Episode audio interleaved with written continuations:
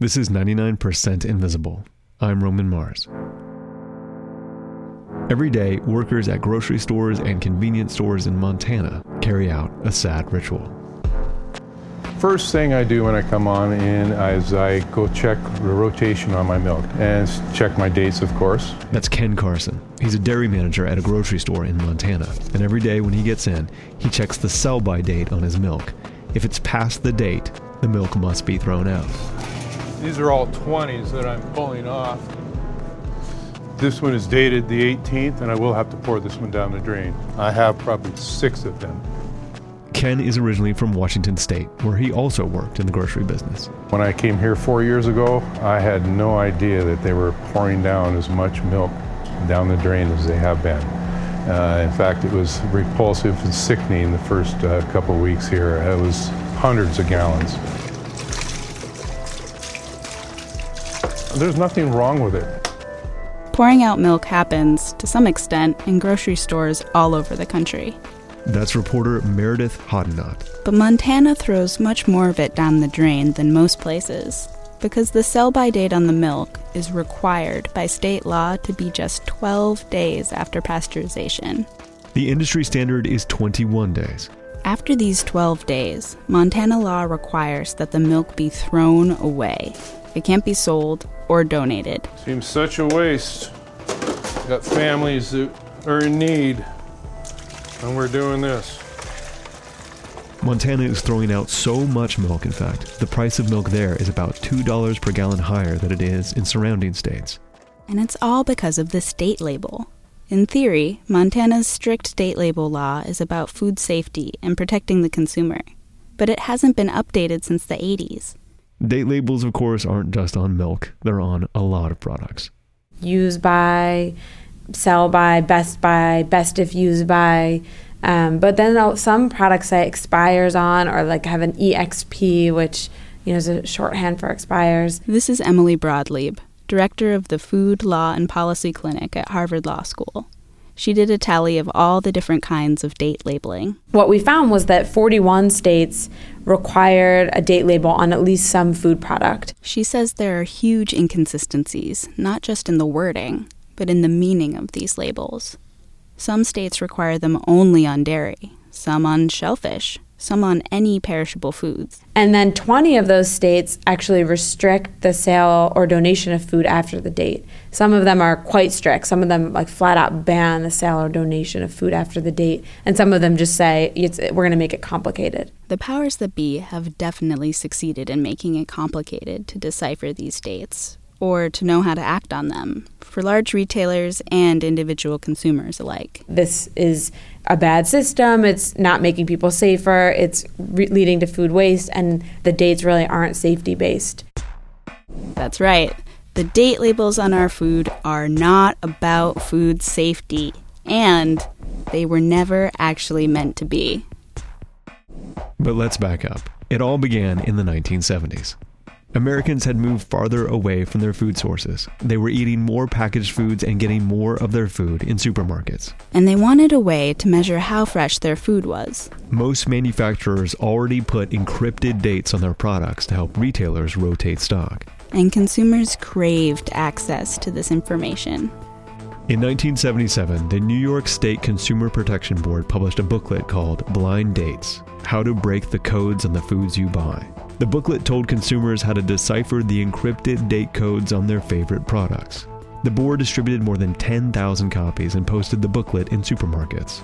Eventually, consumers started to demand that these dates be put clearly on packages, that they shouldn't have to get a special book and decipher a code. And that seems pretty reasonable. Consumers asked for it, date labels, so retailers and grocery stores responded. But at that time, everyone acknowledged this is really about quality and about freshness. No one said, I want a label because I'm afraid it won't be safe. So a few states began to regulate these date labels. Massachusetts was the first state that actually required date labels on food. But there was no federal level regulation, even though there were a number of attempts. In one Congress, I think from 1973 to 75, there were 10 bills on date labeling standardization. None of them passed. Lawmakers disagreed about what the system should look like and who should oversee it. The Food and Drug Administration has actually said we could do this. We, we you know we have the power to do it for the foods we oversee. But since these labels were about freshness and not about safety, ultimately the FDA said it's not something we want to spend the time and energy on. Still, consumers wanted freshness dates, so all kinds of different ones popped up. Some were stamped on, some printed on the label. There was no consistency in how this information was displayed or the language that was used. Used by, sell by, best by, best if used by, expires on, EXP. Some companies even tried to promote these dates to sell their products, like, hey, buy Pepsi because it's going to give you that date to tell you it's fresher than all the other soft drinks. Some things just don't need a date stamped on them to tell you how fresh they are. Not so with Diet Colas, until now. Now Diet Pepsi introduces freshness dating from Diet Pepsi. Some date labels were meant for consumers, while others were just meant for retailers. And as is still true now, there were no clear definitions for any of the phrases. No consistency even within the same brand or product. Dates could differ from state to state, manufacturer to manufacturer, or store to store. And over the years, we've lost track of what these labels meant in the first place. As time goes on and on, and more and more people grow up just being used to having labels on their food, no one, no one's ever said to them what they mean and what they don't. So we've made some false connections. So people in their head have made this link and thought, well, I heard about someone getting salmonella or E. coli, and I see this label on my food, and these two things are somehow connected to one another. But Emily says, as much as we might want them to, these dates are not going to tell us if our food will make us sick. People keep saying, well, but I just want to know when it will be safe until. It's scientifically impossible to sort of say there's a date after which it will become unsafe. Milk is actually a good example of this. If you run a few errands on a hot day before getting your milk home, your milk will spoil faster. And once it's in the fridge, it'll last longer at, say, 35 degrees than at 40 degrees. There's just too many variables. But here's the thing about spoiled milk Spoiled milk doesn't mean it has pathogens in it. that's because the harmful pathogens in milk are removed during the pasteurization process, along with most other bacteria. The big misconception around date labels is that people think that old food will make them sick. But for the most part, old food doesn't make you sick, contaminated food does. The longer a carton of milk exists, the more chance it has to come into contact with contaminants that could grow and flourish inside that milk and hurt you. But as long as it's properly pasteurized, there's nothing about the age specifically that makes milk dangerous to drink. There is, however, a small handful of foods that can become unsafe with age. Deli meats, unpasteurized cheeses, smoked seafood, stuff in the deli section of the grocery store, basically. These foods have a high risk for listeria, a bacteria that can be life threatening. And in these cases, listeria risk does increase with time. But our current date labeling system doesn't treat this small subset of foods any differently than any other date labeled item. Most date labels are arrived at by conducting taste tests. They sit people around a table and then they have everyone eat their product. Say it's yogurt. They taste a batch made that day. And then they taste some from the day before and the day before that. And they say, well, how, what did you think? Was it good? Was it tasty? Did it have the properties you expect from yogurt or whatever the product is? And when the manufacturer comes to a batch that people say, I don't really like the way this tastes, They say, okay, well, after that many days, our product's not going to be at its peak. And that's where the date really comes from. So the dates on our food are arrived at through a taste test, or sometimes, especially with smaller companies, they just guess. They've said, you know, I feel awful about it, but we don't have money to bring in and do this whole taste test. We just, you know, we look online for an estimate of what this, you know, how long this food will be fresh, or we just kind of say, like, well, you know, I only keep it in my refrigerator for three days, so I'll put three days on it. There's some of them are very unscientific about where that date actually comes from. And yet today, according to a report that Emily Broad Leib co authored, a majority of consumers believe that eating food past its sell by or use by date is a risk to their health. And as many as 90% of Americans throw out food based on date labels, at least occasionally. We're throwing out billions of pounds of food here in America simply because of misunderstanding of those code dates. This is Doug Rauch, former president of Trader Joe's. He's been in the grocery business for more than 40 years. In 2015, he founded Daily Table, a nonprofit retail store that sells pre made meals sourced from food that would otherwise be wasted. We waste a staggering amount of food. The average American wastes somewhere between 20 and 25 percent of the food they acquire. And it's not just wasting the food, it's wasting the water to grow it, the transportation to get it to the supermarket, everything that goes into getting food to your plate. Doug and Emily both say that to make date labels serve us better and to waste less food, we need to consider the language we're using. Sell by, use by, Enjoy by, like, what does that mean, you know? and the idea of an expiration date is problematic too. If something's expired, it's dead. If your credit card's expired, it's dead. You can't use it. Heaven forbid your dog expired, you know, uh, there's no more life. Well, no one's interested in expired food. Uh, No one's interested in eating dead food. I actually prefer most of my food dead, but the point is this. When food is perceived as inedible, you can't do anything with it. Nobody wants to eat it, and you can't give it to a food pantry. And a lot of states have laws that actually forbid the donation of so called expired food. Emily suggests only using the term expired for foods that actually do become unsafe with time. Those unpasteurized cheeses and deli meats. For everything else, she would go with best if used by. So there would be two labels expires on and best if used by. And this would be a standardized system used all across the country. Creating standardized, easy to understand date labels is a design problem that must have a design solution. Maybe Emily's suggested labels, or maybe something else entirely. The fix doesn't seem like it should be that hard. And yet, Most of the time, when we say this is an issue, it needs to change, people say, I agree, it's a terrible issue. But then people really get stuck up on, well, which phrase should we use? And how do we decide which foods have which one? these are the very same questions that tied up regulation the first time around in the 1970s. But the stakes are different this time, because food waste is now a part of a national conversation. The EPA and USDA announced a goal to cut food waste in the US in half by 2030. And having a better date labeling system is one way to get there.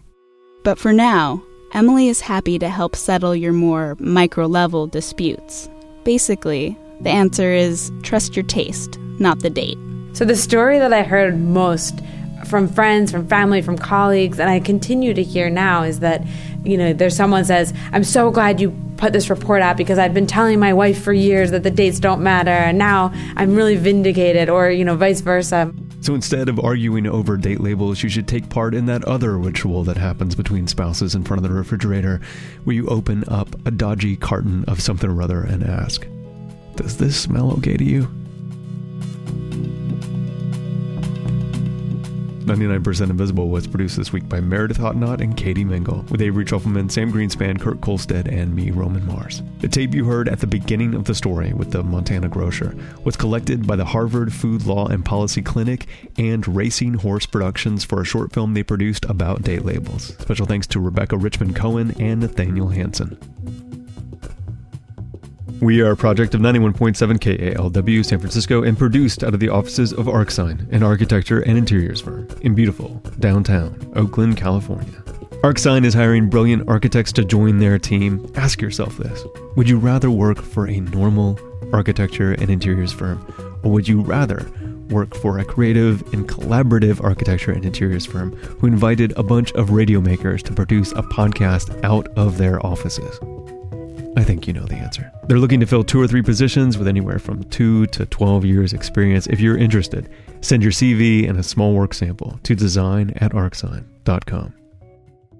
If you want to hear more cool stories about food, try Gastropod. Each episode tells the story of a particular food topic through the lens of science and history. You are guaranteed to learn something new every episode, like the fact that the world's first ice cream recipe contained whale poop. It's hosted by Cynthia Graber and Nicola Twilley. You heard Nicola's story here on the reefer refrigerated shipping containers, and she led Sean Cole through her obsession with cow tunnels. Check it out. You can find it at gastropod.com or at iTunes or all the usual places. Support for 99% Invisible is provided by Harvest. Harvest is made for creative people who do things. My boy Maslow is always doing something. How are you going to spend 2016, Maslow? I'm going to spend at least 20 minutes of the day reading. I'm going to spend a lot of time at school So, what are you going to spend the rest of the time doing? being awesome. And do you think you have time to fit into your schedule doing some animated Lego movies this year? Definitely. Harvest Forecast is a visual way to plan your team's time across projects.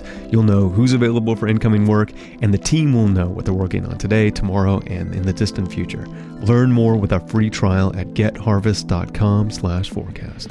Support is also provided by Squarespace, the all-in-one website platform. Squarespace sites look professionally made regardless of your skill level with no coding required. They have intuitive and easy-to-use tools and they're trusted by millions of people and some of the most respected brands in the world. Plus, you get a free domain if you sign up for a year. Start your free trial site today with no credit card required at squarespace.com. And when you decide to sign up for Squarespace, make sure you use the offer code INVISIBLE to get 10% off your first purchase. That's squarespace.com and use the offer code INVISIBLE. Squarespace. Build it beautiful. And finally, the reason why this show and Radiotopia exist is because of the generosity of our listeners, the Knight Foundation of Miami, Florida, and MailChimp. Even if you aren't a podcaster, communication with your clients or your customers or your community is essential, and that's what MailChimp is for. No matter what your mission or the size of your enterprise, MailChimp is the service that will fit your needs. To find out how MailChimp can work for you, go to MailChimp.com and start sending better email. During the sustaining member drive, we promised 99PI challenge coins that we estimated would be delivered sometime in February or March. I ended up ordering 18,000 coins, and each had to be hand polished and painted and put in a little pouch. And I'm pleased to report that the first set of 2,500 is going out this week, and we'll keep chugging along on the rest. I can't wait to get it. Be sure to send me a pic and a coin check on Twitter at Roman Mars or on the Facebook page. That's where you can keep up with all the 99PI news. But the best way to listen to all the old episodes and see pictures and get more of the story is the old fashioned way at 99pi.org.